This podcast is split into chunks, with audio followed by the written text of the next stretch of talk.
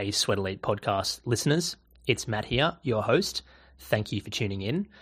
I hope that you're all staying safe amidst the COVID 19 pandemic and are continuing to find ways to train despite the restrictions placed upon seemingly all of us. But of course, most importantly, I hope that you are all staying safe in general. Before I introduce this week's guest, I would like to quickly read an excerpt from an article that we published on the Sweat Elite website just last week, all about our experience in Japan earlier this year studying the elite Japanese running scene. So, excerpt starts. Japan, Nihon, the land of the rising sun, a country globally renowned for many things a rich cultural history, a cuisine like no other, the world's largest metropolis, Tokyo, and running. Japan is not one of the nations that first comes to mind when most people think about the global running scene. However, in the marathon distance, Japan comes in third place behind Kenya and Ethiopia when looking at the number of athletes in the top 1,000 marathon times in history. Japan has over 100 athletes that have run sub 210 in the marathon. Compare this to the USA, with a population nearing triple that of Japan and massive infrastructure straining their collegiate athletic system. The states have only 20 athletes that have run sub 210, 13 if you exclude ineligible record ineligible Boston. Our interest peaked. We decided to plunge headfirst into the Japanese running scene and investigate what was going on. To learn all about our experience studying the elite Japanese running scene, please continue reading the article titled The Perplexing Depth of Talent in Japanese Running that's split into two parts. You can find the links at the show notes in this podcast episode. And if your podcast player doesn't have the hyperlinks to the articles, you can find it on the Sweat Elite website under articles and disciplines marathon. The author of these articles, Tait Hearps, who joined me in Japan, also published an article last week all about lactic acid, debunking some myths about what it is and how it impacts fatigue, body soreness, and recovery. And he explains in the piece what most people think they know about lactic acid is frankly all wrong. You can find the link to that article also in the show notes and on the Sweat Elite website. Okay, on to this week's podcast guest. My colleague Tait had a conversation a few weeks ago with British ultra runner Tom Evans. Tom made an incredible debut on the ultra trail running scene when he placed third in the grueling Marathon des Sables in 2017. And what makes the story so fascinating is that he initially entered the MDS 2017 off the back of a bet with a former military teammate in a pub that he could improve upon the position that his teammate placed the previous year. Tom stunned the ultra world once again in 2018 when he won the 101 kilometer CCC race at the Ultra Trail du Mont Blanc.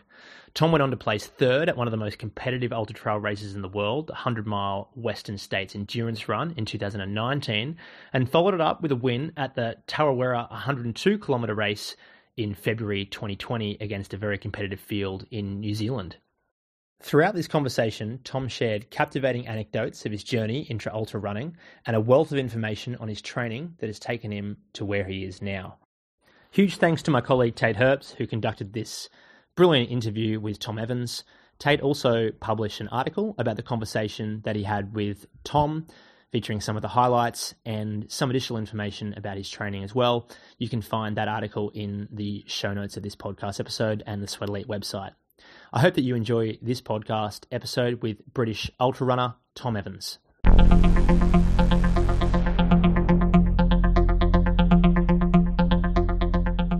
Okay, so welcome to the Sweat Elite podcast. My name's Tait, and today we have our guest Tom Evans. Hey Tom, how how are you? Hey Tait, yeah, really good, thanks. How are you doing? Very well, very well. Thank you so much for making some time to come on and have a chat with us today. No, not at all. I've been uh, I followed the followed Sweat Elite for for many years, and uh, yeah, it's now sort of feels slightly surreal to to be on the other side of it. Um, so yeah, I'm really excited to to share some of the share some of my knowledge, my wisdom that I've built up over my very short running career so far. Yeah, no, I'm really looking forward to it, and we have also been following your journey uh, it's it's fascinating. You know, you burst onto the scene with a few impressive results in the last couple of years, uh, notably the 2018 UTMB Triple C. You won yeah. in 2018, and then really uh, you know, became more of a well-known name last year with your third place at the Western States endurance race, getting sub 15 and the fastest time by a non-American. Um, so I, yeah, your story here is quite unconventional, your entry to running, and I'd love for you to tell us a bit about your background.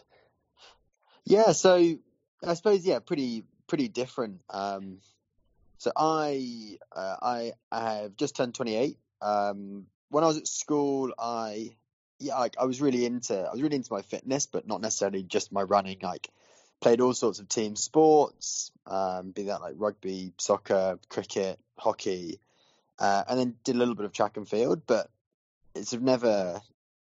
I enjoyed it, but it was never like it was never the main event. It was I would do this running in order to be able to be better at, be fitter, and to be able to do better at other sports. And yeah, that was that growing up, and sort of would, did a couple of races, and sort of would always do well in races, and would always surprise people at sort of results in races. Sort of growing up, sort of under the age of probably under eighteen, and at that point left school and joined the British Army. I went to our officer training academy, equivalent of West Point in the US.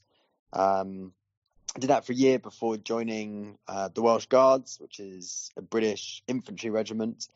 Um, and when I was in the Welsh Guards, sort of still played a little bit of rugby, but more so sort of just ended up doing a little bit more running. So I wanted to wanted to get fitter and sort of wanted to improve my endurance. Um, and yet the training in the British Army is it's very non-specific.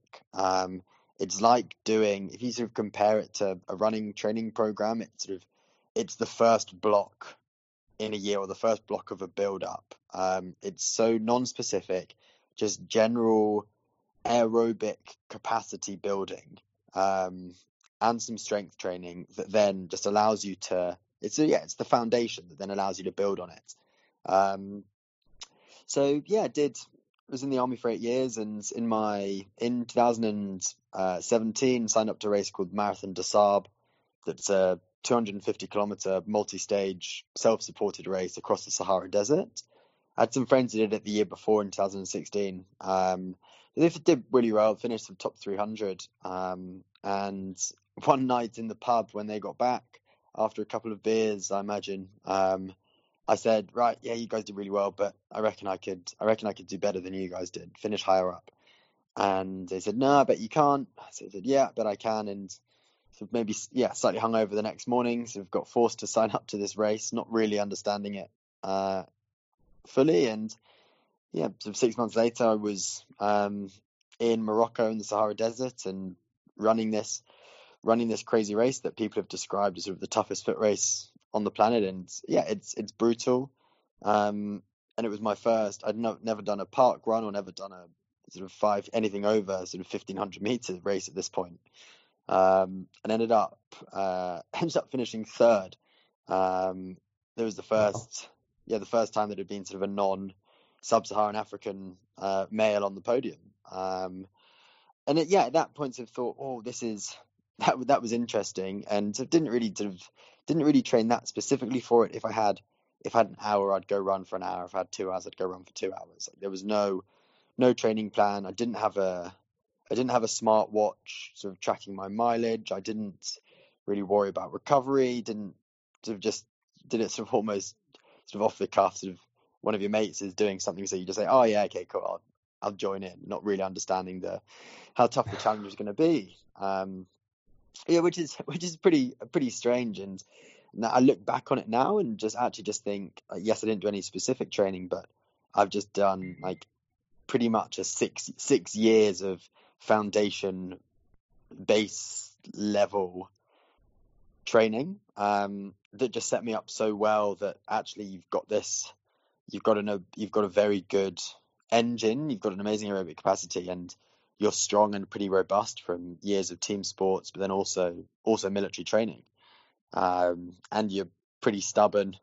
You're not you're not going to stop, um, and you're just gonna you're gonna keep going. And then yeah, rest 2017 was invited to do some races, some races in the mountains, some sort of slightly flatter and faster races, and found it pretty difficult to say no. So went to these and was told by sort of some people who've been in the sport for a while, oh, I, wouldn't do that race, I wouldn't do this race because it's it's too mountainous, it's too steep, it's too technical. You live in the UK where we haven't really got mountains, and for me, as soon as someone tells me that I can't do something, sort of I just I want to I want to prove them wrong and want to prove other people wrong, and actually, why not? Like, why can't I? Running's running, no matter where you're doing it. Yes, living in living in London when I was at the time, there aren't any mountains, and you've got to think slightly outside the box to do some of the some of the training. And did these mountain races that went that went really well, and um, didn't win anything, but sort of finished in and around the podium on everything. And it was only in uh, in 2018 when I was selected to race for Great Britain in the trail running World Championships. Um, and on paper, probably should have finished somewhere between 15th and 20th, and that would have been that would have been a pretty good result. And ended up finishing on the podium there, finished third. Um, and I think it was at that point for me that I knew that I was able to to compete with the best in the world, having only been doing the sport for 12 months. And it was, yeah, at that point, sort of kind of thought, oh, yes, I'm loving my life in the military, but is there is there more to life than than just being in the military? Could I could I pursue this elite sport? And trail running not being a recognised sport, or it's at the moment it's seen a bit more of as a hobby than it is as as an elite sport. Um, I think from a lot of yeah, precisely. I think a lot of typically sort of if someone says they five years ago, if someone said they did ultra marathons, they were probably someone who had sort of done marathons and had been had been sort of a pretty good club standard runner, but now sort of wasn't going to get a PB, wasn't going to really improve that, so they actually they step up in distance. But nowadays, the talents of these people who just who are skipping out sort of the shorter road stuff, including a marathon in that, and just going straight to trail because it's that's what they want to that's what they want to do. They prefer running in the mountains. That's sort of where they live, or that's what they've been brought up with. And yeah, I think it's the sport is growing. The sport is growing so quickly, and yeah, after winning CCC in 2018, for me that was the moment where I was like, right, I think I can. I think I can give a have a crack at making this full time, and it's whereas sort of similar to sort of Ironman triathlon, the sport is is getting quite commercial, and because it is very um, people aspire to be able to be outside, be in the mountains. Health and fitness is such a huge buzzword um, at the moment, sort of for a fit and active and healthy lifestyle. And yeah, trail running, it's sort of you're combining performance running, but also with a bit of sort of action and adventure, which everyone loves. And for me, it yeah, it's I sort of stumbled into that, and yeah, I've missed out missed out on any everything from sort of 5k and above um, on the track and on the road, and sort of now I'm almost sort of slowly, sort of slightly, sort of dipping into things for a little bit, just when when training allows, and yeah, I'm, I'm absolutely loving it. So I'm just I'm finding out things about myself and about sort of my yeah where my sort of sweet spot is. Because still now like I don't know do I do I focus on the marathon for a couple of years and or do I stick with shorter? So I've proven that I can go from a hundred mile race to then qualify for the European champs in cross country. Um, so yeah, it's uh, um, yeah, I'm just absolutely loving it, and I, I love the sport of running, and I love the community, and I love the training for it. Both training in the mountains, where actually splits and pace doesn't matter; it's sort of just all on effort. But then actually being able to get dialed in and sort of doing a marathon pace tempo on the road, where splits and effort are so important. And I think you can. I've learned a lot from training on the roads that I take into the mountains, but even more so the other way around. Is I've learned so much about pacing and effort and running on feel in the mountains where actually your splits don't really matter. And I think that's hugely there's a huge advantage in that going into a going into a cross country race or going into a into a marathon and sort of the longer more so because nutrition plays such a huge part and when you're out running for when you're racing for 15 hours nutrition's obviously a huge part and it then means that and you need it to be as simple as possible so actually when you then then do go and race a marathon or uh, maybe potentially a half marathon for somebody running it sort of 70 minutes plus, then actually there's like there's no need to overcomplicate your nutrition plan. Like mm. simple is simple is the best way. And from running in the mountains and that simplicity that I can bring into sort of everyday life when I'm sort of just running on flat trail for recovery or doing a tempo on the road or doing a session, like it's I think it's hugely it's really added to my overall running. And for me, like at the end of the day, like running is running. Like whether you're running with Zane Robertson and his marathon training group in Ethiopia, or I'm running running with the AB training group in Brighton. Like running is running. People are just trying to be as good as they possibly can. And in order for you to have your best day in a race, depend doesn't matter what the race is, but all you are trying to do is run as fast as you can for that period of time or that distance. Um, and that's that's your best day. And there's that that's running. You're just trying to move your legs as quickly as you can for a certain distance.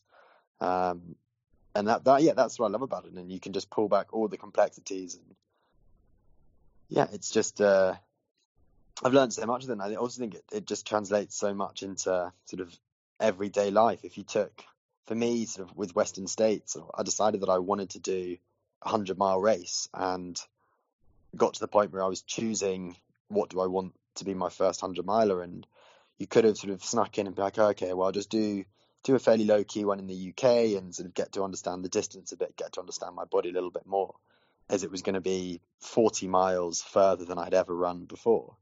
Um, and then that actually then thought, like, actually, why not? Like, put yourself in the deep end. In Western States, it's the original 100 miler. It's got an amazing story, and you're going to be running against the best ultra endurance athletes in the world, sort of with Jim and with Jared and it's yeah amazing to be able to test yourself in throw yourself into the deep end and put yourself into that challenge and I did the majority of my training before that in Ethiopia with a marathon group and it sort of it worked yeah I like to think it worked it worked pretty well for a first hundred miler and there's no yeah.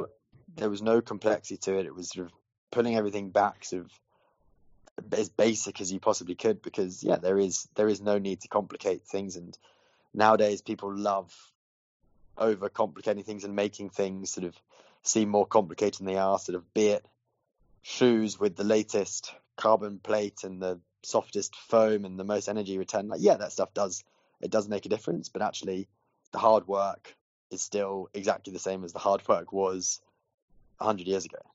Uh, mm. If you're mm. not prepared to put the work in, and yeah, there's some things, some things work, some things don't work with your training and yeah you've got to you've got to put the hard the hard work in you've got to recover properly and no matter no matter what you're doing there uh, a pair of bouncy shoes isn't gonna isn't gonna do the training for you um, yeah so yeah that's sort of a whistle whistle stop tour of my last sort of eight years um, and has sure. now sort of wow. got me to where I am sat in my run kit on a sofa with three dogs um, yeah, no, there's so much to dig into here, and like I said, I find your story fascinating. One of the main things that jumps out to me is, you know, going from, you know, running casually but not really having much of a background to going straight into these, uh, you know, most people would say crazy ultra yeah. endurance races and getting straight onto the podium. So I, I'd love to know you you definitely play down your running beforehand quite a lot. But were you how many you know, k's a week do you think you would be running prior to getting into training for the MDS? Um, I would have probably said somewhere between fifty and fifty and eighty k's. Um, part of me wished that I had, part of me wished that I knew and had written anything down or had a had a Garmin watch or anything, but like yeah. I had, I had nothing. I bought, I bought a Garmin watch in the airport on the way to Marathon des Sables. Um, okay. Because I saw oh. everyone else had one, and I thought I should probably get one. Um, so, yeah, I don't. If I had, if I had five hours in the week to run, I'd run for five hours, or if I had eight hours, I'd run for eight hours. Like okay. there was no, there was no structure, there was no progression, there was no, and like I would, yeah, I would read the. Uh, oh yeah, I, I would read the Sweat Elite blog and be like, oh, this is what an elite athlete's doing. Like, let's try and copy their workouts. Um, And, and of... Tom, uh, you you mentioned you had to be smart about the way you were preparing for a race like that, living in London. Could you give us some examples of the training techniques you use to prepare? Yeah, so I think for like at the beginning, very naive, sort of thinking, oh, if if this person can do, if this person can do this workout, then like why can't I do the workout? And yeah, you learn pretty quickly that it, these things take years to years to get into, especially if you want to do it to be able to put blocks on blocks. And I think, yeah, for for something like Marathon Sables, it's pretty it's pretty tough to train. But I think for me, you've just got to break the race down into into different components. Like if you're if you're training for a marathon, let's say you're training for London or Berlin. The, yes, it's a different time of the year, so if you're based in Europe, actually, it's pretty not difficult to train for London, but if you want to get warm and you want to be running in shorts and a singlet, actually you're going to have to probably go on a training camp if if you've got that luxury. Um, but actually, if you're training for Berlin, like, the majority of your training is going to be done in the summer. So I think firstly that's like one thing that I would I'd think about. But actually, marathon training to a certain extent is marathon training. It's a flat road course of a certain distance, and if you're if you're a 215 runner, either one of those races will take you about 215. Um, mm-hmm or if you're a three hour runner, they'll take you they'll take you about three hours. You're not suddenly going to go from a three hour runner to a two hour fifteen runner and take off a massive proportion of the race. Like you know what you're training for. You know you're going to run twenty six point two miles and you've been training at three hour pace, so that's the time that you're going to finish in. Whereas you take a yeah, you take a hundred mile race and you think actually that's that's almost four marathons back to back which is yeah, which is crazy. Like you said, like it's it's bonkers to even contemplate running running Berlin Marathon four times back to back with not stopping. And I think, and to build that up, because a hundred mile race at Western States taking 15 hours to complete is very different to a hundred mile race on the track that might take the world records 11, just over 11 hours to do, or 100 miles at in the mountains at UTMB, for example, which is probably going to take about 20 hours to do. So actually training for a certain time doesn't equal distance. Um, and then when in, in, a training week, if I if I ran for 20, 20 hours a week in the UK, I'm probably going to be hitting I'm going to hit sort of 240 to 250 kilometers. But if I did a 20 hour training week in the Alps, that might be 160, 170 kilometers. So there's a huge, there's a huge difference there. And but yeah, when yeah. I was when I was in London, like I would be yeah be pretty meticulous. And like one of the things that I did then that I still do now, and I've got a gym set up at home with a treadmill, um, with an altitude set up, and I'm sort of building up a almost like a book. It's in a folder with these laminated bits of paper where I've drawn out the climbs for all of these races that I've either raced or I'm preparing to race and have worked out in order to sort of get the equivalent of like the Strava segment or like the course record of a certain climb, have worked out of how to program that in onto the treadmill. So if I know that I need to do the first part of the climb is eight percent and in all and I need to run it at ten kilometers an hour for forty five minutes I've just got I've got that all set out in diagram and then in writing, um, so you can train specifically for it. Because yeah, you may not be you may not be better, you may not be able to go on a training camp, you may not be able to go and do a course recce, but actually, running is all about muscle memory, and if you can get your body used to climbing for a certain amount of period or a certain amount of time, like when you get into a race, it's nothing you should be scared of. And if you can do it in training when you've got tired legs, then actually come race day after a bit of a taper and you're feeling fresh, like actually doing it doing it on race day should be easy, and you can probably push the pace a little bit more. Um, mm.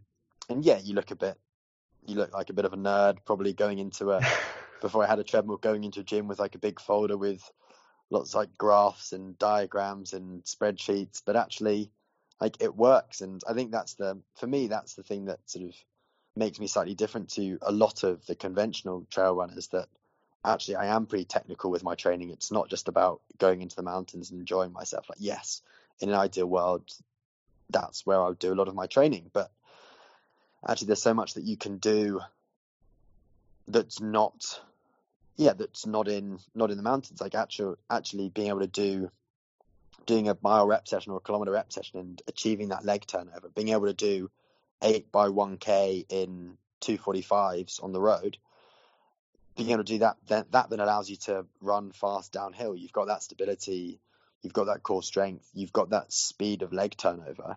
Actually, it, it translates mm. it translates really well. Um, okay, interesting. And obviously, you, you can't you can't jump straight into that. But actually, do you training for downhill is so when you run running uphill is brilliant because like aerobically it's really tough, but actually on your muscles and on your body, like the recovery time isn't going to take that long because there's not that much force going on your body. When you're running downhill, your weight is multiplied by three every time you plant your leg. So if you're doing a, let's say you downhill run as hard as you can for 15 minutes, you're probably going to take, you're probably going to have to take a day, if not two days, off from running. And actually, what if, what effect have you achieved? You could have done that. You could have achieved the same leg turnover for quarter of the muscle damage by doing a different type of training, but actually you've still achieved everything and probably a bit more. Um, yeah. And it's yeah, it's just it's just thinking slightly outside the box and trying to replicate, trying to replicate the races and taking bits of races and understanding where my strengths, my weaknesses are. And yes, I obviously want to improve on on my weaknesses, but actually, I want to further improve on my strengths. Like I want to reinforce the strength that I've already got, um, because that's mm-hmm. what I think that's what makes me makes me fairly unique.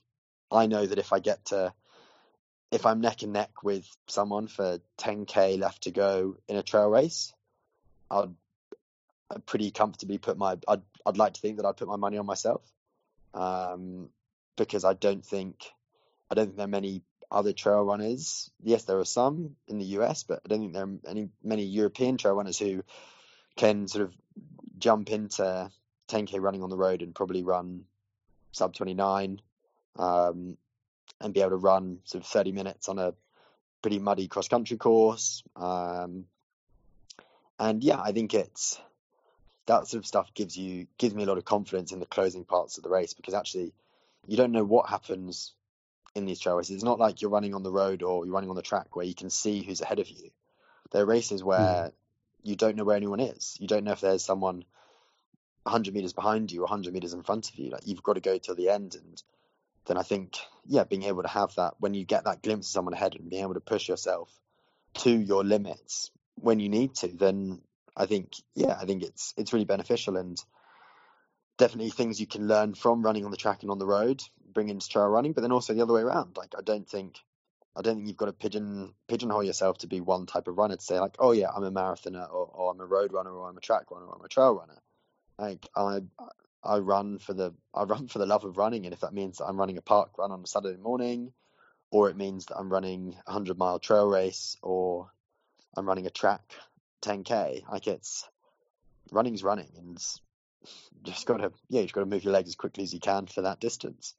Yeah, um, and that versatility that you're talking about is something I definitely want to get into yeah. later. Um, I find it fascinating that you said, you know, one of the main ways you prepared yourself for the downhills is just fast leg turnover on flat because you know races like UTMB are just renowned for their really steep technical descents that the local guys in the Alps can just fly down, and so it is that is that the main way that you prepared yourself for these downhills? Yeah, so a bit of in that yes, like I'm fortunate enough that I'm a full time athlete and I can go I can go on training camps and I can do that specific training, but for the sort of for the first part of a training block, yeah, it's all about sort of shifting LT1 and LT2 um, and sort of getting as getting as fit as I can and allowing my body to be able to absorb the training. Um, and yeah, and as well as doing sort of the faster reps, like there's other things that you can do to replicate it without causing like massive stress on your body. So if you have identified that actually running downhill that your quads are getting sore, your knees are getting sore. Like there's stuff that you can do in the gym, and my running is hugely supplemented with strength and conditioning work, and that's not just lifting weights. It's not just doing body weight stuff. It's sort of doing it's combining everything. So whether it's doing some balance training or it's doing some some static holds, so doing a uh, like a decline lunge. You've got one foot on the bench, one foot on the floor, and you're just going into a hold. So you are replicating the most forward position that your leg is going to go when you're running downhill. And if you can hold that for a couple of minutes, then there's no way that you can't sort of run downhill as quickly as possible. Um, okay. Sure. And yeah, and I think all of these things combine sort of to make you to make me sort of the best athlete that I possibly can be. Uh, yeah. Awesome. Um, are there any particular outcomes that you really focus on with your strength training? Um, for me, it, it's it's all about being like the most all-rounded, the most all-rounded and the most versatile athlete that I can be. Because these races are yes, it may be a trail race or maybe a mountain race, but they're still going to be runnable sections. And I think certainly for certainly training for training for a trail race or training for a mountain race, I do um, I concentrate a lot more on like stability and balance where and actually like there'll be points where like you have to you have to look down at your feet and you're yes in an ideal world you'd be looking up and in a road marathon you can look up pretty much for the whole race. You don't need to look down because it's unlikely that you, you might step on a water bottle but there aren't going to be many many things out there that are going to want to want to trip you up. And if you go into trail racings, it might be dark uh, and you've got a headlamp on, or it's technical and it's rocky, or it's rooty, and there are lots of things to trip up on. And actually, looking down completely changes your dynamics in running. But actually, if you've got a really strong core and your body's able to tolerate sort of your head being in a different position and doing that doesn't sort of turn off certain muscle groups and just keeps everything firing, then I think that's really important. Um, and there are other things that you can do, like, oh, in the gym, you're not. People say like, oh yeah, you must be doing like, like what's your rep range? You must be doing loads of reps. I'm like, well, no, not really. If you were, if you ran ten miles, let's say you took and in a roll, you're 16k, and you ran, let's say you took fifteen thousand steps, so that's seven and a half thousand steps on each leg. In order to try and replicate that in the gym, you, people would suggest that you would have to do sort of seven and a half thousand calf raises um, and seven and a half thousand squats. And you're like, no, that's just bonkers. Like the reason that I go to the gym and a lot of the rep ranges that I do are, are very low because all I'm trying to do is make my body more efficient at recruiting the maximum amount of muscle fibers when I need it. So if I'm training for training for a race like UTMB, I might use an exercise like a box step up, a heavy box step up, because there'll be points in the race that you have got sort of a bit of a ledge that you need to step up on. And if you broke that movement down on the mountains, you could almost superimpose it to someone doing a box step up in the gym. Um, and it's just it's just thinking it's just thinking cleverly with it. And when I sort of decided that I wanted to be a full time full time athlete, I sort of looked at a typical sort of trail runner setup and it didn't for me yes there are some exceptions but it didn't look that it didn't look that professional. There was so much more work going into marathon running. If you take if you take an elite marathoner um, for example they might they'll race two maybe three marathons a year and you'd see in trail running that there are people who are racing like eight or nine hundred k races a year and still performing, not performing badly, but could be performing much better. And for me, it was like, why is there such a huge disparity? Like, why are trail runners not spending time doing strength and conditioning like you would see with a marathoner? Why are the people not speaking to psychologists like you would, like a top level uh, marathoner would? Why are they not having regular physio, regular soft tissue work, doing different sorts of cross training? Um, like a professional marathoner would. And I'm incredibly fortunate. My my partner Sophie Coldwell is a professional triathlete, and I sort of had for a little little bit of time I'd sort of seen had a bit of an insight into what it was like, sort of being a being a full time athlete, where everything's given to you by the national governing body, and seeing of all the opportunities that that they have. And for me, I was like, well, why is why am I not doing absolutely everything that I can do to get the best performance, and especially in a sport like trail running, where on the start line, not necessarily the best runner is going to win because there are so many external and uncontrollable factors, be it the weather, be it nutrition, be it uh, your kit falling apart or whatever, actually it's not necessarily the best athlete, but it's the best prepared athlete. And for me, I will just prepare as well as I possibly can for any particular race, be that the European Cross Country Championships or Western States 100 miler, um, and use all the tools in the toolbox that that you possibly can. Because yeah, I want to leave, I want to leave no stone unturned, sort of in my in my quest and my journey to to try and become the best the best athlete I can be. And I think if if you're able to do that, if you're able to put to put block training block on training block year on year, and yeah, there'll be days that days that you miss training because of niggles and things like that's just that's just part of life. But actually, can you how can you be proactive about that rather than rather than reactive about it? And I think that the way the sport is going, that we will see more and more sort of well known top athletes starting to compete in trail races and in ultra marathons because firstly the money's there and secondly because it's not impossible to transfer if you're a if you're a two nowadays if you're a 211 marathoner like or 212 marathoner like that's great but if you're a 212 you're probably not going to the olympics.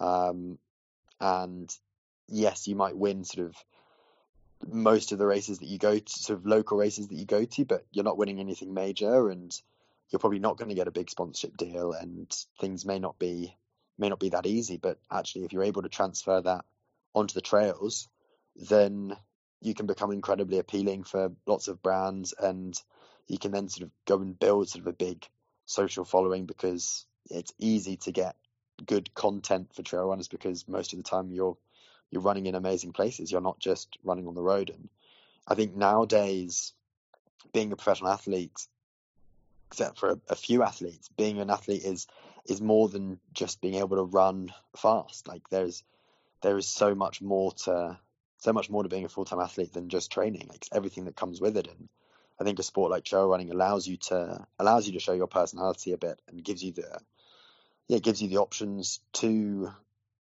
to be able to sort of oh look at my private life. This is this is what I do. And I think for me, like training training differently, doing my my training looks like oh, it, it's marathon. We call it marathon plus training it's similar structure, similar format to yeah marathon training, um, and we just add sort of a little bit more, a little bit more volume, and then we get a little bit more specific for certain races.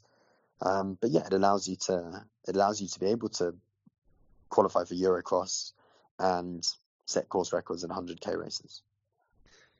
Yeah, nice. Um, I, I definitely agree with you that we're going to see a lot more professionalization in the sport and your military precision in preparation and the way you've thought through everything you're doing really seems to be serving you quite well.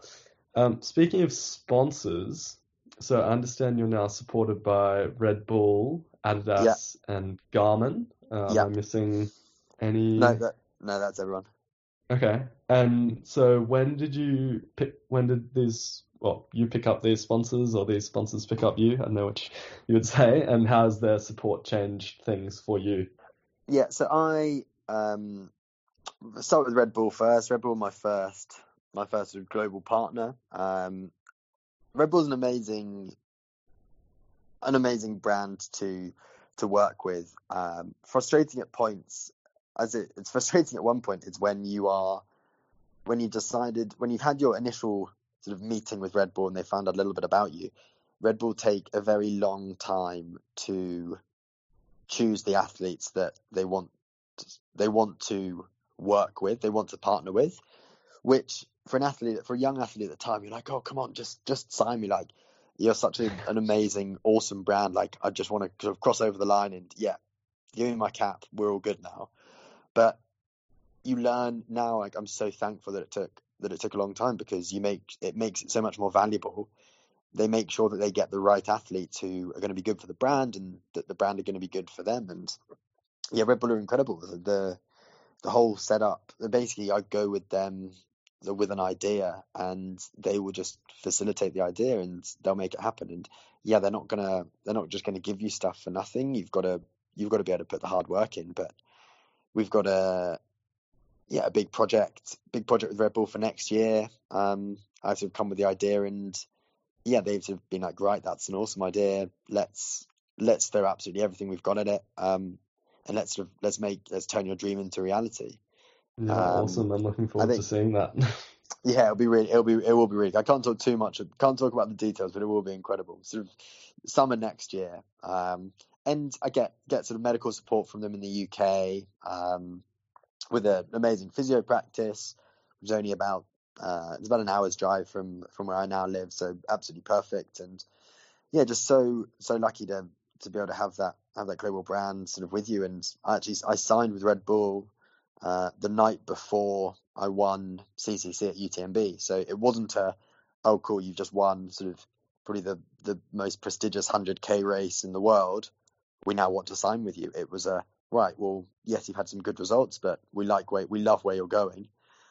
We're gonna we're gonna trust you. We're gonna put we're gonna put our trust in you and see what happens. And yeah, that was that was that, that was amazing. And yeah, been I'm absolutely loving my journey with Red Bull. And a lot of people say like, oh, like surely you don't surely you don't drink it. Um, and like no, like I I swear by it. It's for me I drank it before I was sponsored by them, and I, if I wasn't sponsored by them, I would still drink it. Uh, yes, I wouldn't recommend waking up in the morning being a little bit tired and smashing a couple of cans, but yeah. actually, when when your training volume is 25 to 30 hours a week, and on some days I'm doing sort of up to eight hours of cardiovascular training, you need a pick me up. You need sugar. You need caffeine. Um, and then also, if you take the sort of best example that I use, if you take the majority of trail races that are a looped course, so they're going to start and finish in the same place. It's normally a town. You typically don't find these towns at the very top of a mountain because you're not going to make a settlement up there. So they're going to be at the bottom of the mountain. So it is likely that each race is going to finish with a descent, and it's probably going to be a 30 to 30 minutes to an hour long descent when you are most tired during your race. So actually, you want you need to be at the peak of your concentration.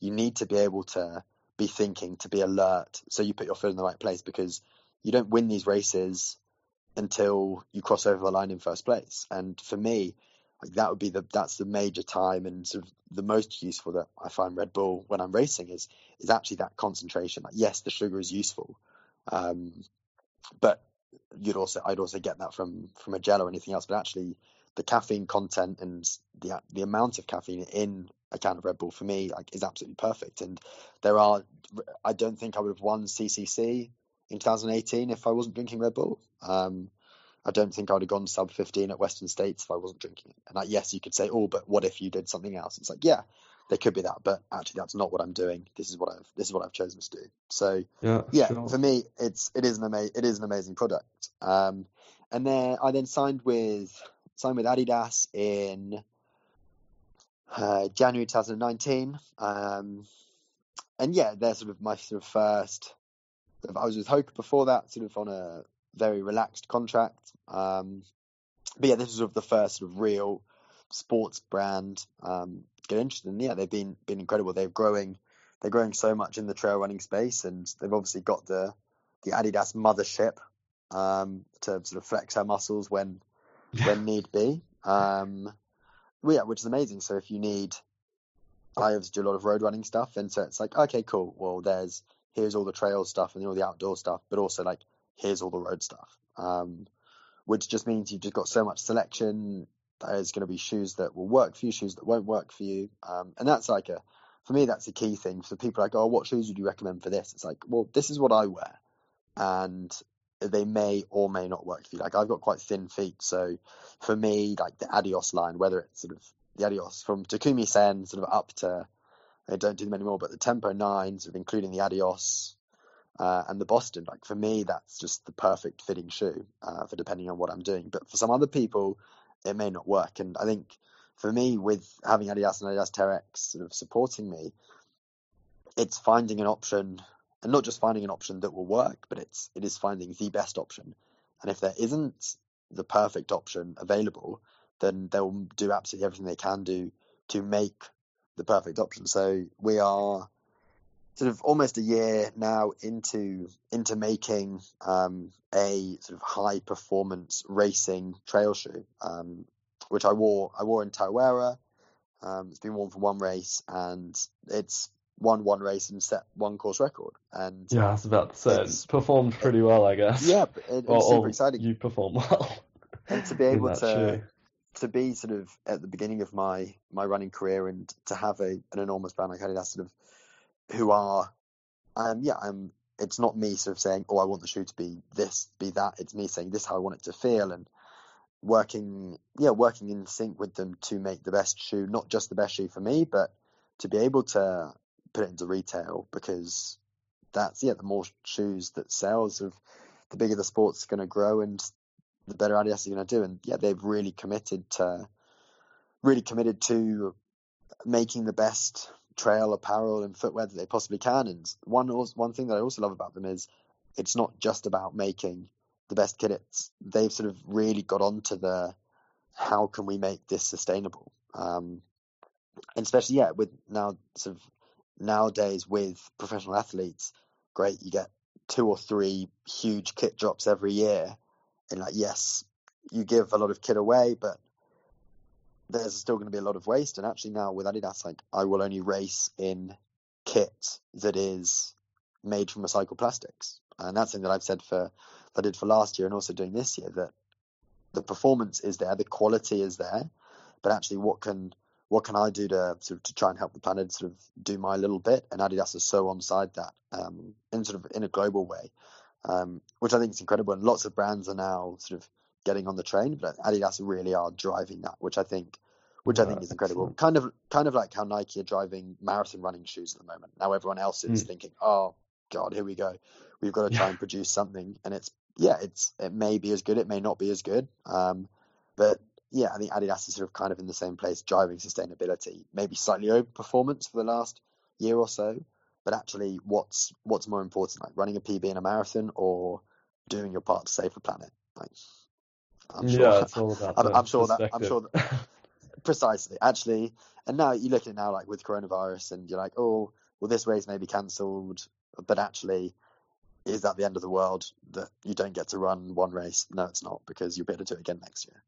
Um, yeah, and I think it's all about perspective. And then yeah, I've been with, then I signed with Garmin just before Christmas. Um, I sort of tested everything, tried all watches, um, and yeah, just never really found anything that anything that was sort of that had absolutely everything that I could possibly want. And I imagine I only use five percent of what the watch is capable of doing. Um, and I imagine that's the same for ninety nine percent of people. We're all Guilty who, of that. yeah, exactly. And yeah, I, I, think it's it's really useful. And don't don't get me wrong, like there are still runs that I'll go out with. Like I did a did a session yesterday and forgot to bring my watch with me. Um, so I just did it all on feel and and I, I think that's what some people get really tied up with with training with smart technology, so they'll just stop listening to their body and only focus on the data that's coming up on their screen. But actually, the data is just there for reference, it's there for a guide, and may not always be 100% accurate. And actually, at the end of the day, like your you know your body better than your watch knows your body. And if if your watch is telling you that you need four days to recover, like mine did after yesterday's session, um, then and actually no, it's not. You can still train this morning. Yeah, uh, of course. Don't get don't so, get me wrong. I'd lo- don't get me wrong. I'd love to take four days off, but uh, I don't I don't know how well that would go down. So so Tom, I I want to get into Ethiopia. I and on the topic of Garmin, I understood that you were told by your watch at one point that you needed to have a, a roughly two weeks worth of rest. Yeah. Um, what circumstances led to that? um, Yes, that was a pretty extreme one. I so I, yeah, I was in Ethiopia training for Western States, which I'd planned on taking sort of between sort of 15 and 17 hours. So it was my final long run uh, when I was out there. And yes, it's incredibly high up, so I wasn't going to run as far and not as fast. But I ended up doing, I did an eight-hour run. I did just over 100k, so 60 wow. miles yeah. um, in Ethiopia. And speaking to some of the locals, they were like, "This is the furthest we think anyone has ever run in one go out here."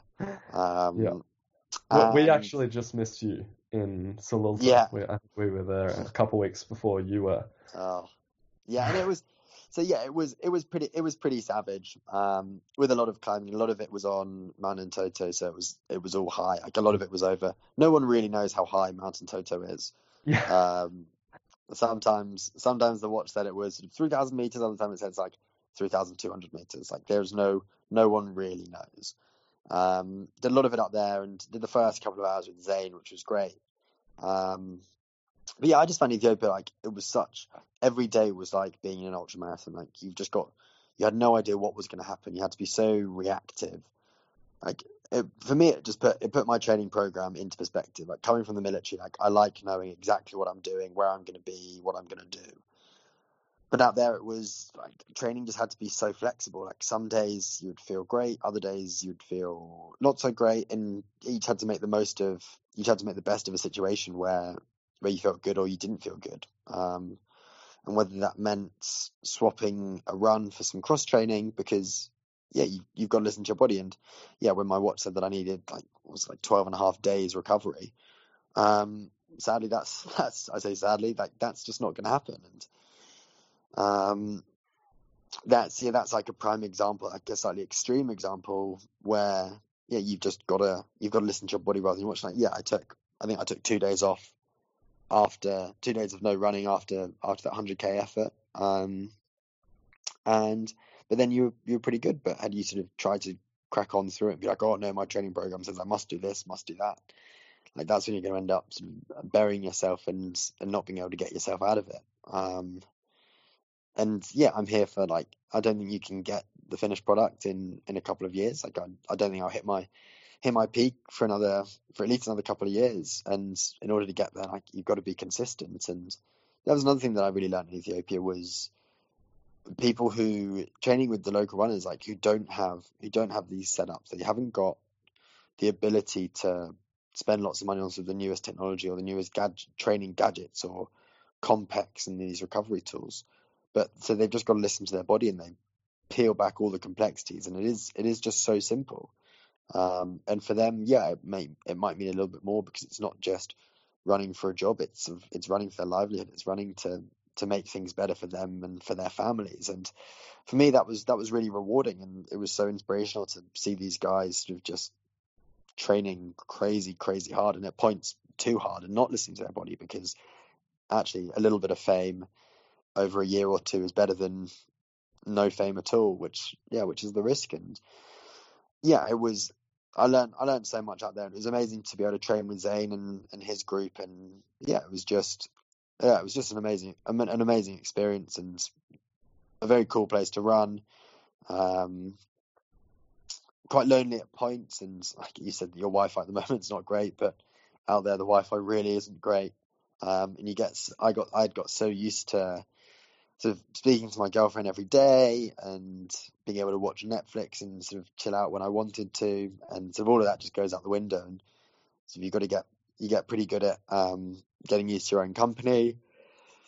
And yeah, and if you'd when it's raining, there's going to be power cuts, and if you try and do a treadmill run and there's a power cut, it's not going to work. Um, so yeah, you just got to be you just got to be really flexible. And I think I learned so much out there about training and peeling everything back just to make it make it simple and not overcomplicating things because actually running doesn't have to be overcomplicated.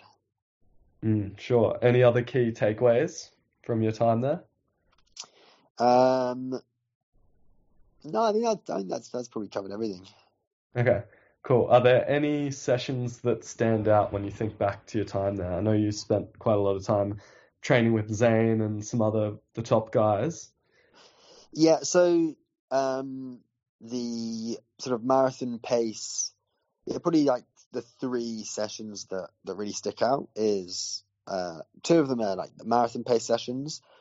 So the first week that I was there, we did we went to oh I can't remember. I don't think it was Akaki, it was the other one, the one on the road. Um, yeah, did a did a road session at just over two thousand meters in and started out at like 305s, 306s and they were doing 20k. I hung on for like 9k and then blew up massively. And just jogged the rest of the way in. Um, I'd been in country, I'd gone from sea level, and I'd been in country for like five days. It was Yeah, obviously wow. going to happen. It was obviously going to happen, and uh, to be honest, I was I was pretty impressed at being able to to hang in for that long anyway. Um, and then we yeah did went to Akaki and sort of did a couple of the slightly slower marathon effort sessions where they'll go up to like uh up to like 32k. Um, the first one I did, I think I got to like 20 20k and then dropped. And in my last week, yeah, did ended up doing the whole session. Um, and yeah, there were just there were two of us, two of us left at the end. And for me, that was like right, I'm in, I'm in really good shape now. Um, Mm. we we started with a group of 12, 13 athletes, and yeah, you're the last, you're the last two going, getting to the end of the workout on pace, right heart rate, like bang on, like perfect sessions. Um, and then did a lot of um, a lot of running on the outside of the track. Um, so for me, like classic classic 10k sessions, like four by eight minutes at 10k pace. Um, it was going round in. It was difficult to get. I just couldn't get the leg turnover up there. Like we're going sort of doing those in 30 minute 10k pace, so three minutes flat per k. Um, four by eight minutes on dirt, which yeah, and so Mm. that that felt good. Like it was tough and but felt like it was manageable. Um, And, but and just for for, me, for, listeners, that's at 2,700 meters altitude. yeah, it's pretty high. It's pretty miserable. um, and then yeah, and then like another one. There's there's a great road going up to going up to Mount Entoto, um, and you can get good, really long, really long hill reps. Um, so probably one of the favorite sessions I did was six by five minute hill reps, just with a really chilled, really chilled jog back down. Um, and yeah, it was, yes, it, I don't, I'm not entirely sure what the pace was, but heart rate was stupidly high and Yeah. seriously hard work. Um, but yeah, six by six by five minutes. That was the first time we'd done that workout um, at altitude, and yeah, it was yeah pretty pretty savage workout. Yeah, it sounds like a baptism baptism of fire, but Yeah. Uh, you definitely made a lot of progress there. So this Yeah, was in your lead up to Western States, Yeah, and on the day you managed to finish what 16 seconds under the 15 hour mark. Is that yeah, correct? yes. Yeah. Okay. So could could you tell us a bit about your experience of that whole day and any memories that really stick out? Um, I think for me, like the word of the day was patience. Like I didn't know what was going to happen. I knew it was going to be hot. I'd never run that far before, um, and it was just about staying really patient and just not pushing, not pushing too hard. Like you've got to be really sensible in these races. And I ended up breaking the race. For me, like trying to tackle 100 miles in one go was psychologically and mentally was going to be really tough. So what I did is I, I broke the race down into into quarters. Um, so it was just yeah 25k at a time. I'm just going to do. So I ended up splitting the race down. It's like the session itself is four by 25k. Like don't let it don't let it phase you. Um, and I think sort of for me that just made it made it so manageable. And yeah, the first 25k are sort of a bit snowy, sort of the more technical stuff. Um, a little bit slower, and actually, I think that really suited me because you couldn't you couldn't panic, you couldn't work too hard, and you could just sort of stay stay nice and relaxed. And probably at the end of the first 25k, I was probably in sixth, seventh position, which was where roughly I thought that thought that I would be. Um, and and to be honest, that's probably where I should have finished. Looking at some of the caliber of some of the athletes in the race, that's probably where I should have finished overall. Um, and yeah, sort of went from there and just sort of slowly just started to started to push a little bit. My my nutrition and my hydration was was really good. So I had worked with a worked with a really good nutritionist in the UK before going out and had got everything everything dialed down. And when I was in Ethiopia, I think that was just a great place to to replicate the conditions. Like it was hot, it was hard running, um, so it was just yeah pretty easy to to practice using gels or sports drink or or real food at, at certain points of the race and Could could you tell us a bit bit more specific stuff about your nutrition? Like, were there was there a particular strategy or any specific numbers you were aiming for in terms of calories or carbs per hour? Yeah, yeah. So, so for me, what I do is I'm uh, about 80, 80 grams of in a hundred mile race. So for Western States, I was eighty grams of carbohydrate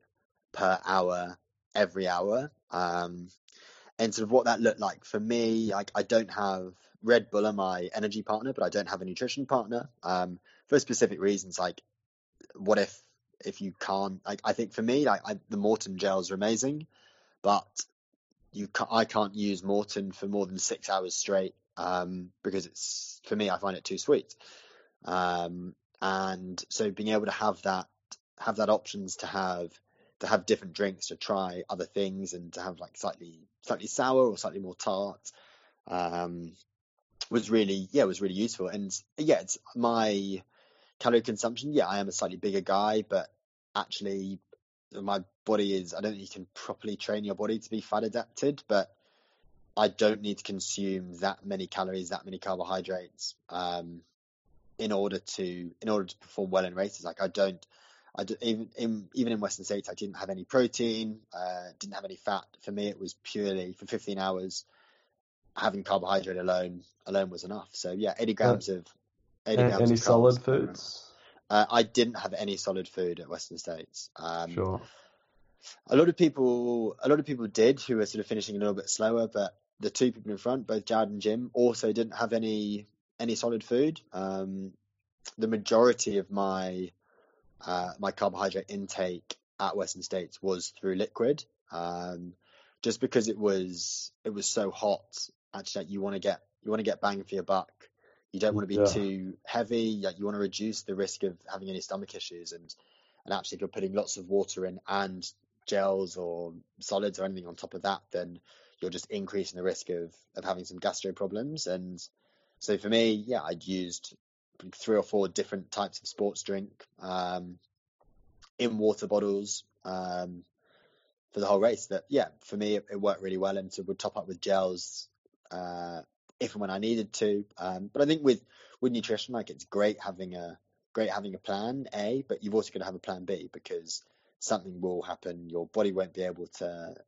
You'll decide that you don't like the taste of your favorite gel, or you you drop a couple of gels and you don't realize it, and you've then got to use ones in the aid stations. And yeah, I just think you've got to be you've got to be really flexible. Like I've described ultra running as problem solving. It's just problem solving on your feet. Um, and I think that's kind of the same the same with the nutrition plan. Like it's just got to be got to be really simple. You've got to understand roughly what, for me, what 80 grams of carbohydrate looks like. Um, that's 500 milliliters of Maurten, or it's three gels, um, or it's two cans of Red Bull. Like it's for me, like I now understand, I now understand what it looks like. Um, but it's definitely learning, learning what it looks like, and yeah, understanding what your body can tolerate working at a certain intensity for a certain period of time. And for every race, I think it's really different. And my nutrition strategy for a marathon would be would be different. Um, probably not hugely different, but pretty different. But then also my nutrition strategy for a 100 mile race that was going to take 20 hours, um, where there was quite a lot of hiking, would be different because there, like, I probably would eat real food if you had some long climbs, um, because you'd end up just being your stomach would shrink so much you'd just be so hungry the whole time, which is which is pretty miserable if you're out there for 20 hours. Yeah. Yeah. Um, so you, you describe it as problem solving on your feet. Were there any particular problems that came up in the Western states? Um, I, th- I think with that, I just I prepared. I prepared so thoroughly for the race. Um, and no matter what you do, there will still be those problems will still come about. So, like in the first section, I knew it was still snowy, and I was slightly worried about about shoes um, because yeah, it was snowy. You were running through like cut forests, so you might sort of get like twigs and like little bits of sticks in your shoes and in your socks and things. So I decided, like, right, I want to have the option to to be able to change my shoes um, at like 40k into the race, um, which is what I did, and yeah, we lost like two minutes by doing that. But actually, the was the risk worth the reward? Like, yeah, I think it was. Um, another bits of problem solving, yeah, like, um, yeah, just I think nutrition nutrition is the big one, and you get to a checkpoint or you're 10 minutes slower getting from one point to the other and it's just not panicking and it's being like right this is all fine like it's it's all about the process like you just got to get there don't worry about it um, i think what what makes what makes western states um, so great. And what makes these these races brilliant is from the halfway point i picked up i picked up a pacer. Um, and it's not people see people see pacer like oh like so what pace is he running for you? And it's not so much that. Like for me and for the majority of people it's more like just having having a companion having a mate on the trails with you going out for a run. Like you can chat you can chat you can talk with each other. And it's just a bit of companionship. Like you've been running on your own for probably the best part of eight hours i'd be running the best part of eight hours. There'll be people who would have picked up a pace and been running for 15 20 hours at this point. Um, Mm. and yeah and i think problem solving like it just gives you a little bit more like with the pace with the actual like how hard you're working it just gives you a little just makes it a little bit more relative and you can you can see it a bit more. And when you're in third place and your goal was your dream would be to be on the podium like you end up running probably end up running a little bit scared that there are people behind you and you think that you've gone on gone on a certain area really slowly and how they haven't how haven't they caught you and they must be really close now. And I think yeah just having the problem solving bit of that is just like right well they haven't caught you so don't worry about it. like if they do catch you they catch you. It's only a race at the end of the day. Like all you can do is is give your absolute best. Um and if your best is good enough to to put you on the podium then then great. And if it's not then next time it comes around like that's just another problem for you to solve. Um and yeah so yeah i think it's just it's just constant and you'll plan for everything. And for me i definitely like to think that i run through every eventuality that i can possibly think of. But then something else something weird and wonderful will happen. You'll get a, a hole in your water bottle or your shoelace will snap and you can't carry a spare of everything um, and yeah, it's just thinking like, right, if that happens, and you probably wouldn't, I would, wouldn't have thought about that in a race, and it, it's never happened to me yet, but I'm sure it has happened to people before. And yeah, you just cross that bridge when you get to it, um, and it will. And as long as you can learn it, learn from it from other races, and I think for me, being able to race in so many different environments, from yes, I only race two or three ultra marathons a year, but being able to learn from 10k road races to cross country races to track races I think you learn you can learn so much from those races, not just during the race, but also before the race, your preparation. What are you going to eat before? Like what your stretching routine or your warm up's going to be before. Um, and that's yeah, that's just sort of thinking about every eventuality and you get the option you get if you're racing a little bit more you get the chance to practice that. And in ultra running if you're not racing then you can't practice it. And you may only in your career you may only race 20 races and actually you've got to make all of those count. So if you've done if you've done the right preparation and you've been able to practice pre-race nutrition in in other races then yeah that's only going to be only going to be beneficial for you. Mm, sure. Well, yeah, your your preparation clearly served you well when you managed to podium in the marquee 100 mile race in your 100 mile debut. And so, moving on from that, last month you ran the Tarawera Ultra Marathon in New Zealand and set a course record, 102 kilometers in slightly over eight hours. Yeah. And that that's amazing. But what really surprises me is that just this past weekend you then went on to podium at the UK Cross Country Championships over a 10 kilometer distance. So could Yeah. you tell us about some of the work that you're doing that allows you to run at you know in so many versatile events and have such a variety of speed? Yeah, so like the training is for me like the training is not like it's it's not rocket science. It's it's combining.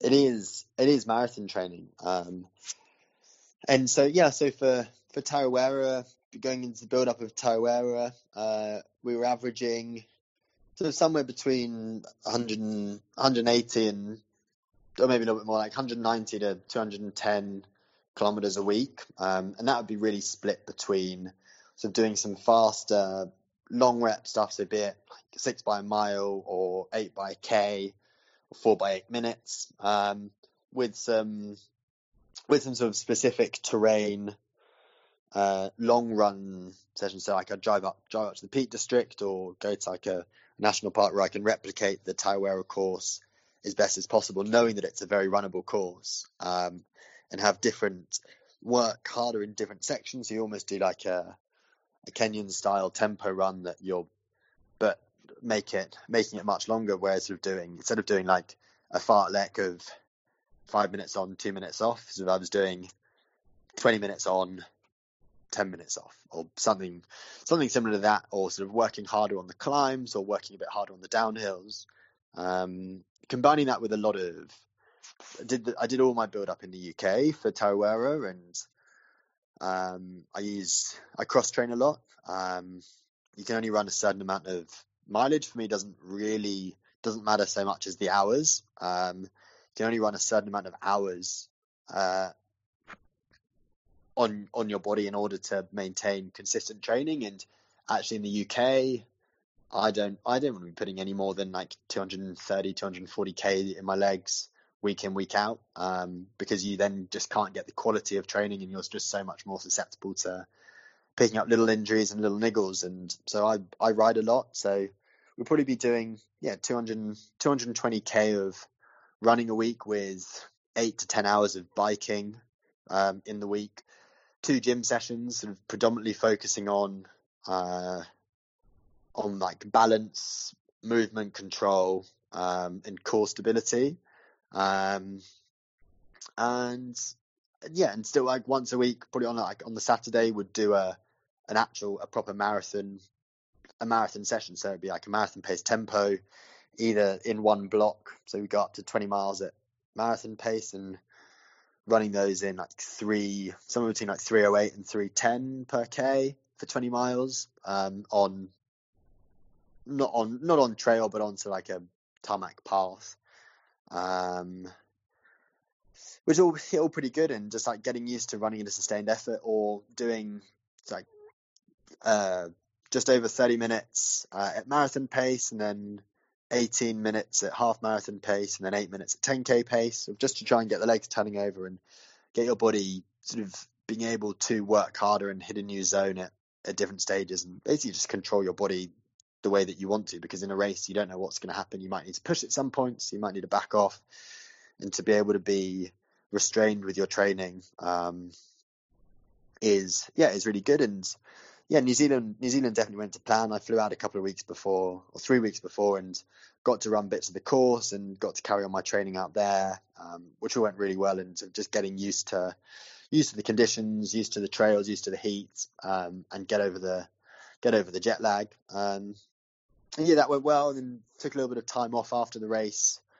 uh, just to sort of let my body get back into swing of things. And I went to, was actually on the Gold Coast for a week uh, with my girlfriend who was there with British Triathlon and did a little bit of running with them, but predominantly just on the bike, just getting the legs spinning over just to make sure there was no uh, extra tightness. Uh, obviously going to be sore after a race like that, but making sure that nothing was nothing was hanging around for any longer than it should have done. And to, yeah, to then get back to the UK and as sort of volume started a volume sort of is only starting to really pick up now after this race, but it was yeah, sort of up to like 135k with three sessions a week, sort of two specific uh, grass cross country sessions in spikes, um, and they were uh, five by a mile with a 60 second hill rep after each rep, uh, eight by 1k picking up in the last 200s. Um, and I was doing those in like just over, started it, first rep was at like 302 and the last rep was at 252 uh, on grass.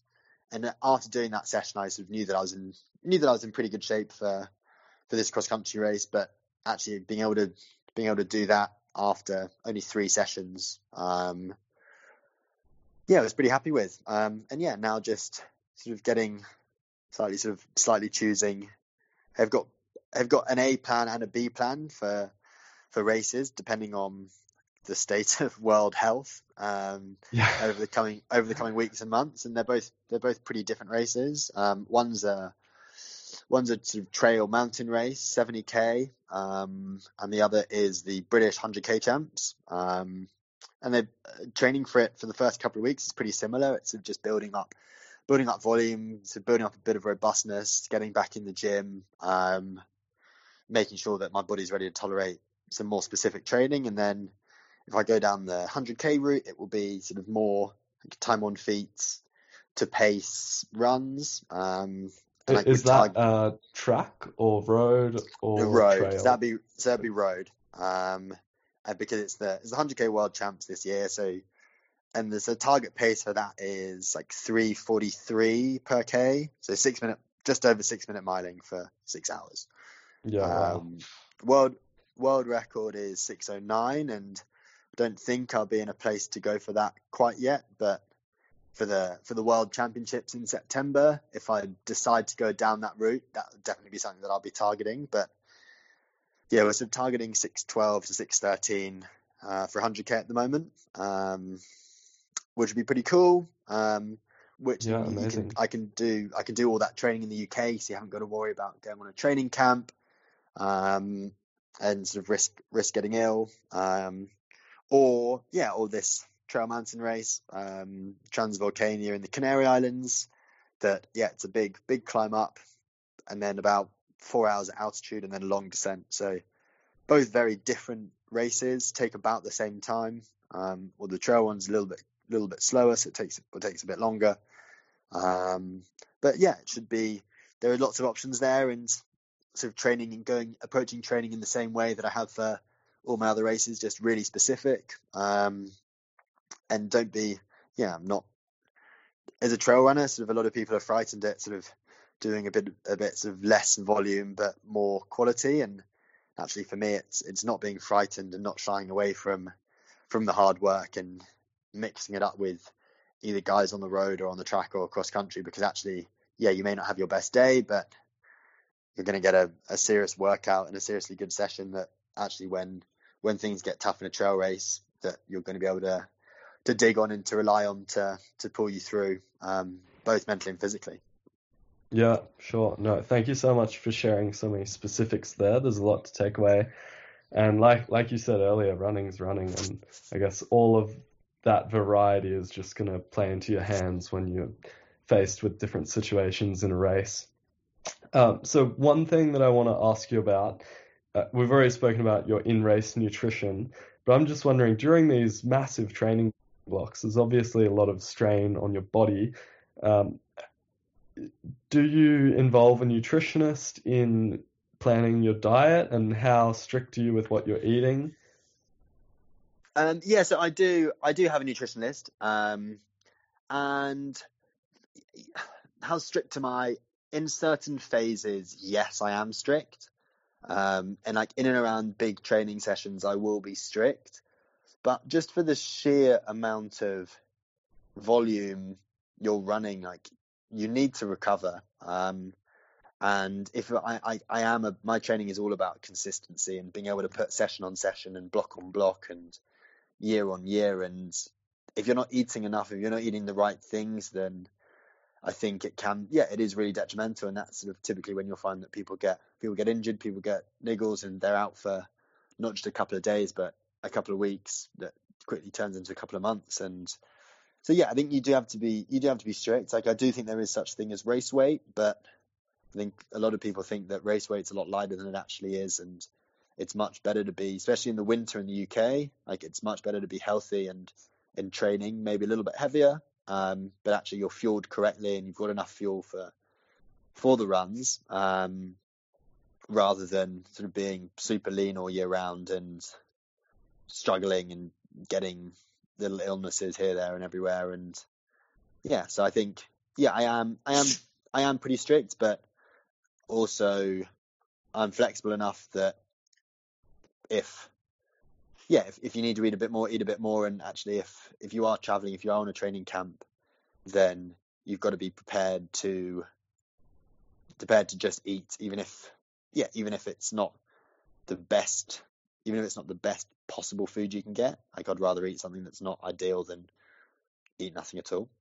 Yeah, of course. I can imagine that would have been the situation in Ethiopia and yeah, exactly. other places you've, you've travelled really to. Yeah, Yeah. precisely. And I think you just, and that, that's there again, like that's just problem solving. It's like, right, well, I've got this session to do here, and I need still need to recover from that session. I've then got to go to the gym later, and it's just thinking like, right, what works, what works where, and if you are training, if you've got an eight-hour training day, like you're going to be in a calorie deficit, and eating enough calories just isn't going to happen. So it's like, right, well, how do we how do we counter that? How do we how do we go about this business to to make sure we do it as as safely and as sensibly as we can that still allows us to get the best out of training today, but then also the best out of training tomorrow and and the days after. Mm, yeah, for sure. So, Tom, your military background, I want to dig into that a little bit more. What are the main things that you took away from the army that's really helped you helped to propel you on your ultra running trajectory? Yeah, so I think I think two things really. I think you literally I literally can split it down the middle. So both physical and mental. So I think physically just giving me this great base level, this great base layer of training that has has yeah, pretty made me pretty robust. Um, and it's just given me this great foundation that I can now just do really specific training um, and my body be able to to handle the volume and to handle the workload and yeah to be able to to be able to sort of continue to improve on it. So i think that's firstly firstly that thing. And then mentally i think yeah a couple of a couple of different things. Firstly really being pretty being a little bit too stubborn and just thinking like right well i can do this. I can keep going. Like there is no there is no option to sort of stop and sit down and to turn around because the jobs the job's got to be done. Um and that's like during racing and training but then i think also just mental strength and resilience and like believing believing in yourself and like believing in myself that i am capable of doing setting the goals and then achieving the goals that that i am. And with that like i know that i will plan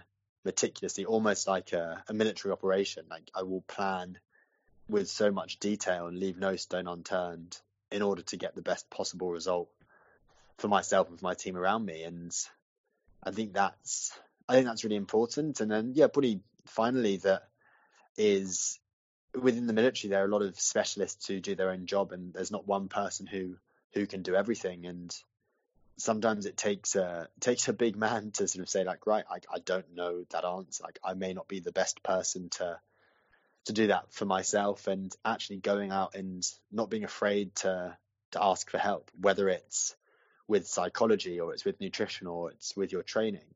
Like actually going out and and asking someone to help. And I think in yeah, in this sort of modern day, like people say it and people say it so easily, but actually asking for help is is sometimes quite a hard thing to do. And actually if you want to get everything out of your body and perform as well as you possibly can, everything's got to be in sync and yeah, you've got to be prepared to ask for help um, to yeah allow you to perform it at your peak. Mm, yeah, for sure. And at, at what point did you decide that you wanted to get more help with this and enlist a coach? Um, so I got a coach pretty much straight after straight after Marathon des Sables. Um, a lady based in Brighton called Alison Benton. Um, and she's been yeah she's been my coach ever since. Um, yeah, she's she's brilliant. She was a, an Irish international athlete when she was younger and had sort of a couple of injuries and has really combined um, her love of running and her passion of running with her intellect and has yeah has coached sort of from a couple of fast guys of over 1500 sort of out to the ex European 24 hour champ. Um, so a real a real mixture. I'm her first sort of trail runner. Um, and but yeah, she's like, well, marathon training works. Like let's let's try this, and if if things work, things work. If they don't, they don't. And like we're we're so we're so open and honest with each other now. Like if if we think something's working, then great, and we'll say it. And if we think something's not working, then we'll say it as well. Like I think it's so it's so important to be to be open and honest and to not to not hide things because actually you you literally just want the best you want the best for each other. And for her like what does success look like for her? It's sort of getting me in the best possible shape to to be able to achieve what I want to achieve. And if you're not being honest and if you're sort of not doing sessions or you're doing things too hard or too easy than you should do, then it can be really difficult. And I'm now, I'm, yeah, I'm now based at Loughborough University and have got some amazing training partners um, from Kev Seaward, who's just run the Irish national record for the marathon in 21010, to Andy Butchart, um, to Alex Yee with triathlon, and so a whole sort of the international athletes and having those training partners that you can sort of jump in and out of their training, and then they'll they'll then do the same with you. Um, I think is is huge, and having training partners. And I was fortunate enough for my first couple of years with the AB group when I was sort of based based in Sussex is is to train with the AB group in Brighton, and having having training partners is is so important. I think for anyone sort of looking to looking to improve, like yes, you can do it on your own, but actually with a group with some training partners, it just makes it makes everything so much more attainable. It makes everything feel so much easier, um, and it's then yeah much easier to achieve what you want to achieve if you're on a journey with with a group of people. Yeah, no, it's excellent that you've managed to build such a solid team around you who can help you through everything. So I, have just got a couple more questions before we finish yeah. up. Um, so ultras are, you know, renowned for taking people to very tough, dark places, hallucinations, breakdown, mental strain for hours and hours. Um, but this also is quite similar to the military selection process and training camps in some way. Uh, could you tell us about the toughest place that you've pushed yourself to, either mentally or physically, or probably both, and when you found it most difficult to continue? Um, so probably in probably in CCC in 2018, uh, they ended up winning, but it wasn't always it wasn't always as straightforward. Um, just before halfway, I I got really sick. I don't know whether it was nerves or or whatever, but I was throwing up, sort of couldn't keep any food or any water down, and sort of left just feeling completely drained and, and super dehydrated. Got into the checkpoint and very thought that I was going to pull out, pull myself out, and sort of my team who was there, including my coach and my crew, were like, "No, come on, you know you've got this. Um, just get get to the next checkpoint, and and then if you if you want to if you want to stop, you can we'll let you stop there, but we're not letting you stop here." And being super, but they're a bit super positive about it, and um, I sort of pulled myself together. Um, hadn't planned on having a having a kind of Red Bull at that point, but did, and I think sort of just the sugar and the caffeine that focused me like, right, you've trained for four months for this race, like stop being stop being so pathetic and feeling sorry for yourself, like pull yourself together, and sort of managed to slowly keep some food and water down, and started to feel better and better throughout the race, and got to the final climb of the race, and I was in second place, and the winner, the guy who was winning the race, uh, Ming Qi for a Chinese athlete, was uh, somewhere between. You get told all sorts of things on the trail. Some people say he's five minutes ahead. Other people say he's two minutes ahead. So you've got real, yeah. no real idea.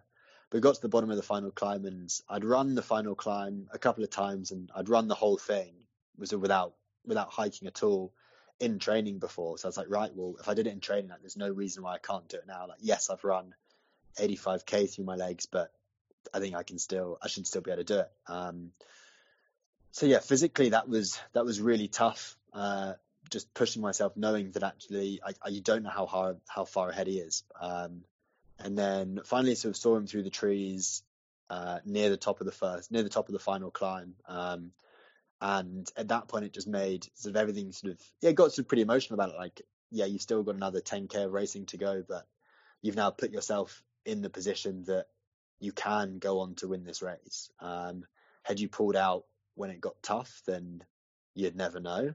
Um, and sort of passed him just before we got to the top of the final climb, and knowing then after sort of doing the speed work that I'd done and being able to sort of push myself hard in these sort of K rep sessions and these 10K pace sessions, knew that on a non-technical downhill, which we had, that I had a very, yeah, had a very, very good chance, and so just kept pushing and pushing. And yeah, as with a trail race, like you can, you can trip up at the last hurdle, and you can have a fall and go over on your ankle, and have to walk the rest in, and it will take you another two hours, um, slower than you would have been. So yeah, you're really not at the end to at the end, and yeah, finish the race and sort of looking back on it, sort of in the couple of days afterwards, at those sort of lowest points, actually allowed me to perform perform my best, and sort of just believing.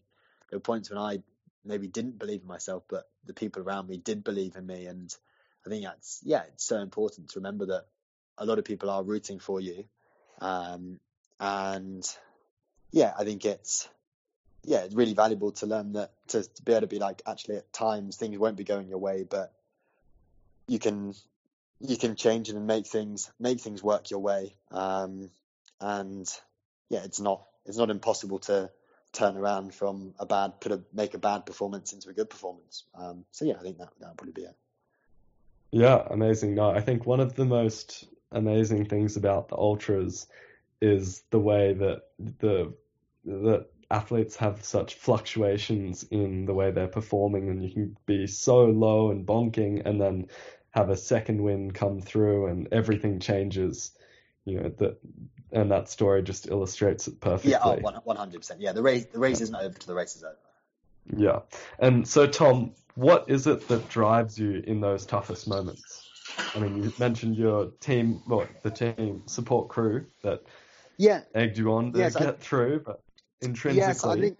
Yeah, so I think it's yeah a mixture of internal and external. Like I think when I'm think in a race, like right, this is first like firstly think about probably the the outcome, like what I want to achieve, like knowing that actually if I keep working super hard, then it's possible to finish on the podium or to win a race or to run a certain time. Um, then I also think about all of the hard work that I have already put in to put myself in this position. It's those it's those early mornings, it's those late nights, it's those hard sessions when it's windy, it's raining, you don't want to go outside and train, but you've pushed through. It's like you almost owe it to yourself to to keep going and to keep working as hard as you can because yeah, if you don't, you're just doing a doing a disservice yourself, and you're going to have to you have to look at yourself in the mirror that night or afterwards and be like, right, well, I didn't give it everything. Like I'd done all that preparation, but actually it sort of crumbled to mental pressure on the day. And I think that's where like mental strength really comes into it. That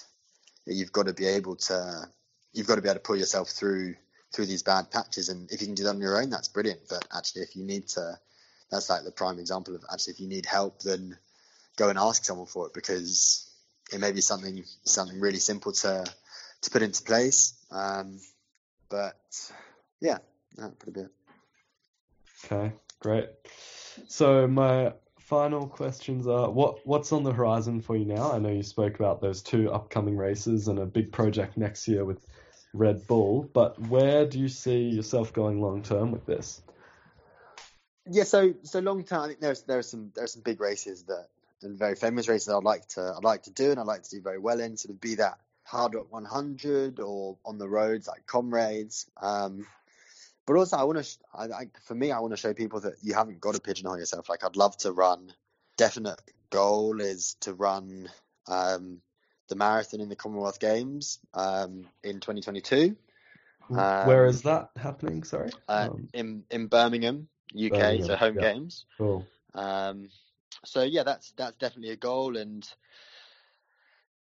as as of 2021, uh, trail running becomes a it's the that uh, yeah sorry as of 2021 trail running world championships becomes an IAAF event so it becomes a ma- on, on paper it becomes a major championships which I think shows firstly shows the development of the sport but then also second I think it'll show the development of the athletes who people start racing in the race um, which I think will be really exciting so yeah definite to see, yeah, which would be interesting to see where the sport where the sport goes from there and what opportunities and what threats that that starts to pose to the sport. Um, but yeah, it's it's really yeah, the sport is growing so quickly. It's so hard to know to know what's around the corner. And I think as the sport does start to grow, um, and one thing that we that we haven't touched on at all is anti-doping in sport. Um, and it's it's that's the one thing that I it was the one thing that I struggle with with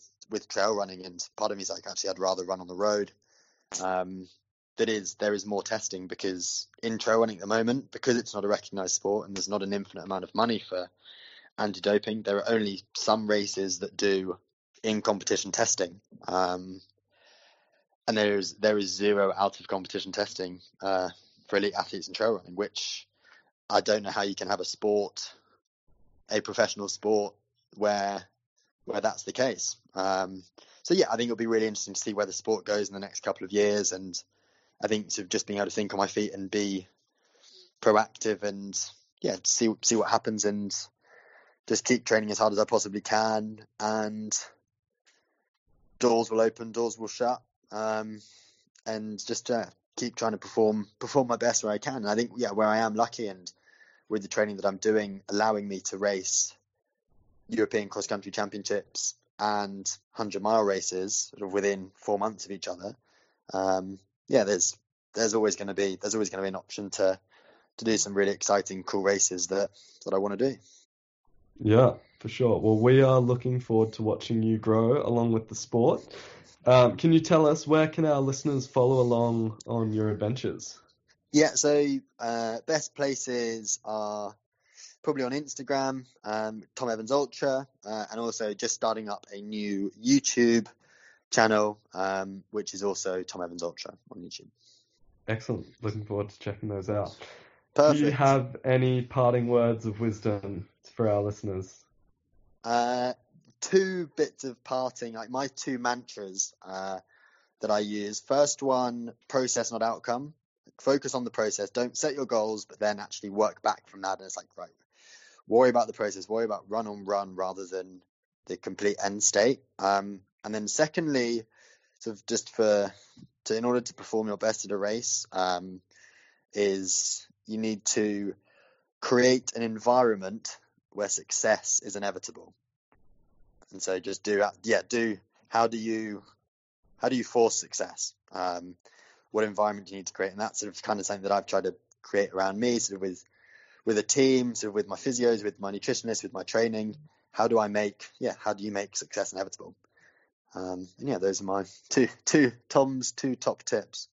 Excellent. Well, Tom's two top tips have come out very well, given I put you on the spot, but I'm sure there's been so much wisdom coming out throughout the entire episode. And um, yeah, I just really want to thank you so much for sharing your time, all these adventures you've been on, and everything you've learned along the way.